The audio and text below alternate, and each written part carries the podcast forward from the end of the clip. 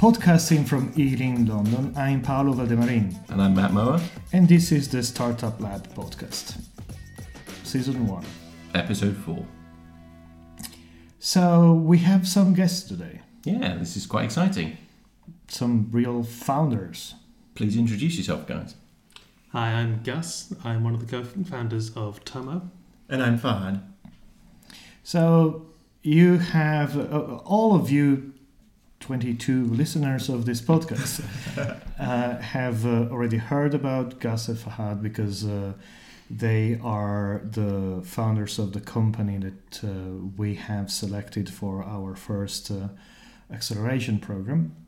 And, uh, well, since they stepped all the way out to Ealing today, we thought to invite them over and uh, have a little chat with them about uh, what it means to be a founder in a startup uh, in London in uh,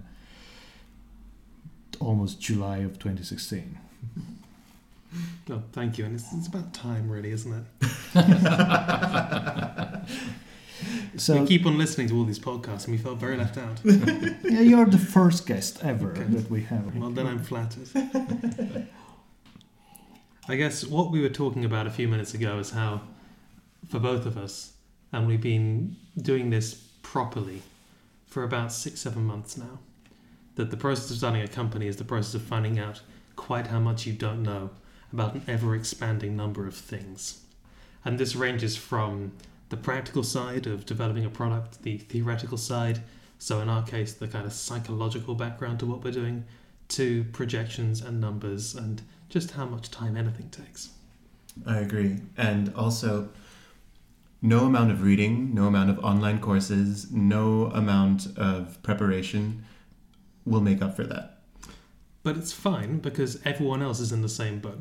Exactly. And moreover, you start to realize that the people you looked up to as industry leaders are absolutely industry leaders. But the difference isn't that they know more, it's that they've gotten better at dealing with not knowing anything. And I guess that's uh, a very important thing about most industry leader leaders is the fact that they have been lucky.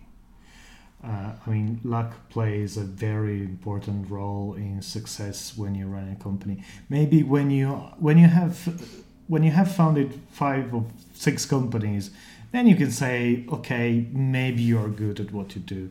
But in most cases, leaders and founders who are successful with the first startup, they are good, but they were also very, very lucky. Mm. Yeah, and that often gets lost. The context in which they were successful. So sometimes it's about being in the right place at the right time. The same idea a year earlier, a year later wouldn't work. That very often gets lost. It's an interesting reflection in our context because uh, we were talking today in, in one of the strategy sessions about the opportunity and for us with our product. I feel we're a product, we are a product of the circumstance we find ourselves in. That when dealing with depression, it's very much in the media. The cuts to health services and the, the issues with resourcing mental health care are very much in the public consciousness. And while we both have quite personal reasons for doing it, those factors influence the way we have driven the product development and why we are increasingly convinced it's an important thing to do. Mm. There's also a convergence of factors going on that things like the quantified self movement are really, really picking up and becoming mainstream. Uh, knowledge and awareness of depression and other mental health illnesses are really becoming more normal and more accepted. And people are starting to look for more innovative answers and solutions to to problems that the mental health services are still struggling to figure out themselves. And talking of luck, well, it's, it, there is an element of luck to the fact that we've been, we applied in the first place. We, we have been a good match for Activate Capital's lab, and that we're here today. That's an element of luck on our process from being two guys with a little bit of wine on us around a table saying, this will be amazing, to two people going, oh dear Lord, what on earth have we got to do? And now here with the support network and beginning to put together the pieces of a real actionable business model. Mm.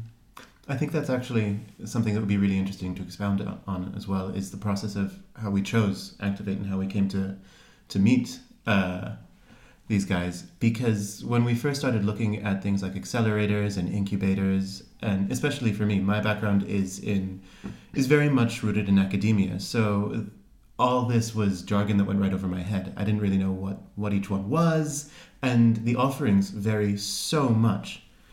And what really, really helped with the Activate guys was going through, seeing what they actually did, and really reaching out to them and just hearing it from the horse's mouth. I would say don't be afraid to reach out to contacts in any Excel. Ask them what they offer, ask them who they are, and ask them what kind of companies are suited to them. And don't make the mistake of assuming that just because one is the most prominent one, or the most well known one, or has the strongest brand, that's the one for you. It is about matching. It's like it's a lot like dating. Um, the fun thing about Activate Capital is that your relationship is monogamous, and most other act- most other accelerators are polygamous because there's 15 of you and one of them. Um, but it makes it all the more important that we all get on as people, that we all feel we can work together over what are really quite intense days. We might look a little bit knackered on the videos. It's because working on some quite difficult, some quite intellectually driven stuff for a long period of time is draining.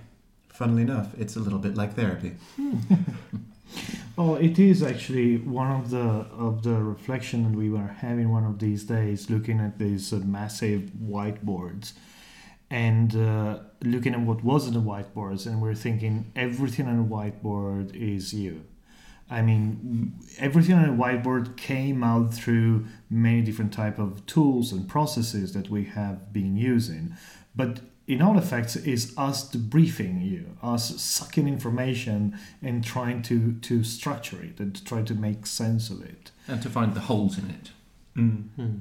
So, from that point of view, I think it would be very challenging to have a type of program like the one. I, I, I think we could handle two companies, but it couldn't be more than that because uh, because you know you are drained at the end of the day, but we are too. I mean, uh, Mhm. at, at the end of every day, I mean, I dream Tomo quite regularly at this point. Oh, good. And then there's more of us in Tomo's dream space. yeah, absolutely. So it's uh, it's uh, it's it's engaging and it's interesting, but only by being uh, involved and engaged, we actually think we can make a difference. I mean, you know, if it is true that uh, the regular ratio of success for startups in accelerators is uh, ten percent, is one in ten.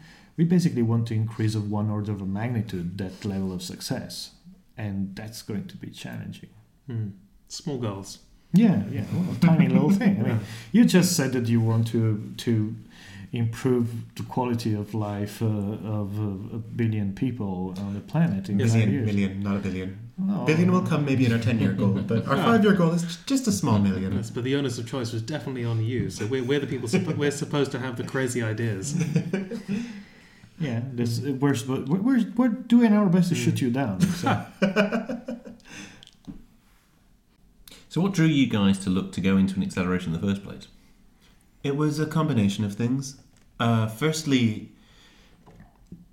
really outside expertise. Having mentorship was really, really important to us, and mentorship that was really matched to what we're trying to do. Uh, there are, as there's always going to be in any group of two, three, four founders, gaps in our expertise. And we don't necessarily have the uh, facilities and the funds to fill those with a hire just yet. So a mentorship program, particularly the kind of mentorship program that's that Activate offers, is really really useful for filling that. Hmm. I, I suppose to look at it from a different angle, we ran as far as we could until we hit a wall. We're both first-time founders.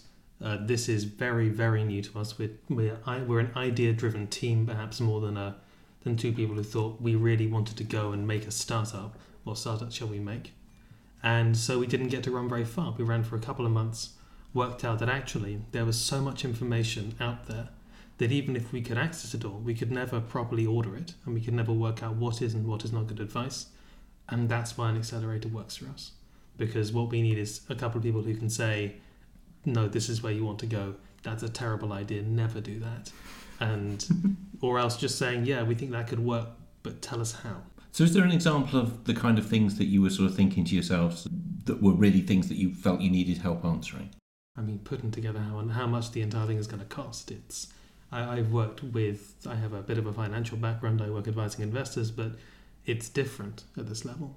And lots of the costs are very difficult to quantify, especially from my on, on the development side. But, and also then the process driven things. How do you run a development cycle?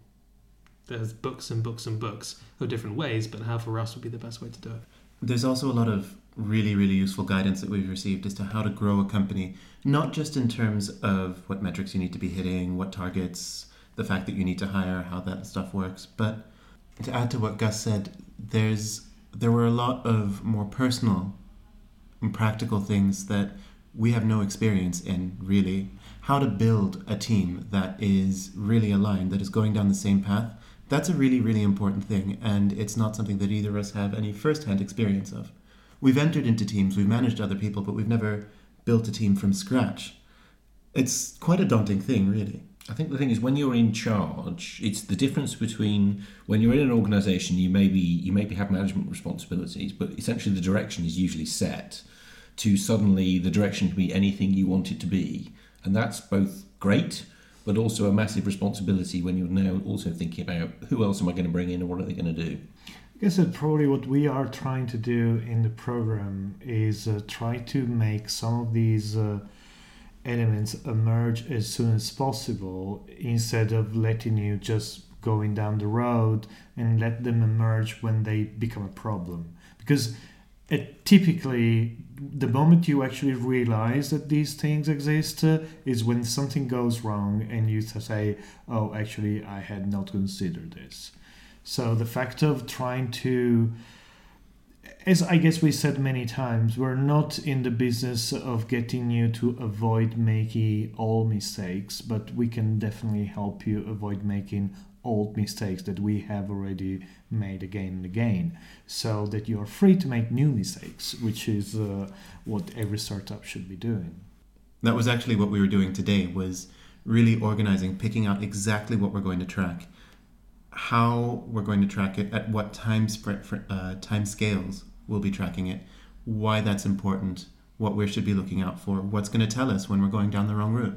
I guess the idea of accountability runs through the entire program. Everything from impact mapping to setting our measurable strategic goals is about being able to look at an action and understand why it is there, about creating a chain of consequence, backwards and forwards, for everything you do, so that you can keep a handle on all of the different strings involved in making the company work. And getting that in on the ground floor is going to be very useful indeed. So, guys, do you have any last words for people who are maybe in the situation you were in a few months ago and might be thinking about going to an accelerator? I would say don't be skeptical. Part of my conversion to accelerators has been a process from why do these guys want a chunk of our company to sit us down in a room and talk at us? Why don't they want to, you know, people give you money, they take equity, there's a whole, you pay for certain courses, this is the second course we've been on. We went on Fast Forward, which is a pre accelerated course.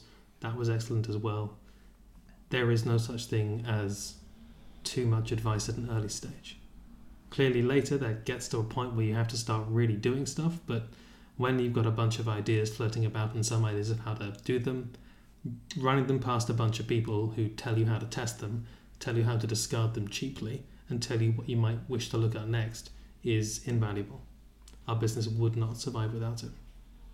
One piece of advice that we've received millions of times and is really, really useful is don't get attached to an idea, get attached to a problem. What makes a company is not a solution, it's really understanding what value you're giving to your customers, who your customers are, and building a really strong team around that. The actual solution to that will change a thousand times. Your solution, your idea, is the least important part of your business. I, I like. I mean, this is this was very wise. Uh, so I think that uh, on on these very wise words from our founders, we can wrap up today's episode. Catch you next time. See you, and thanks for listening.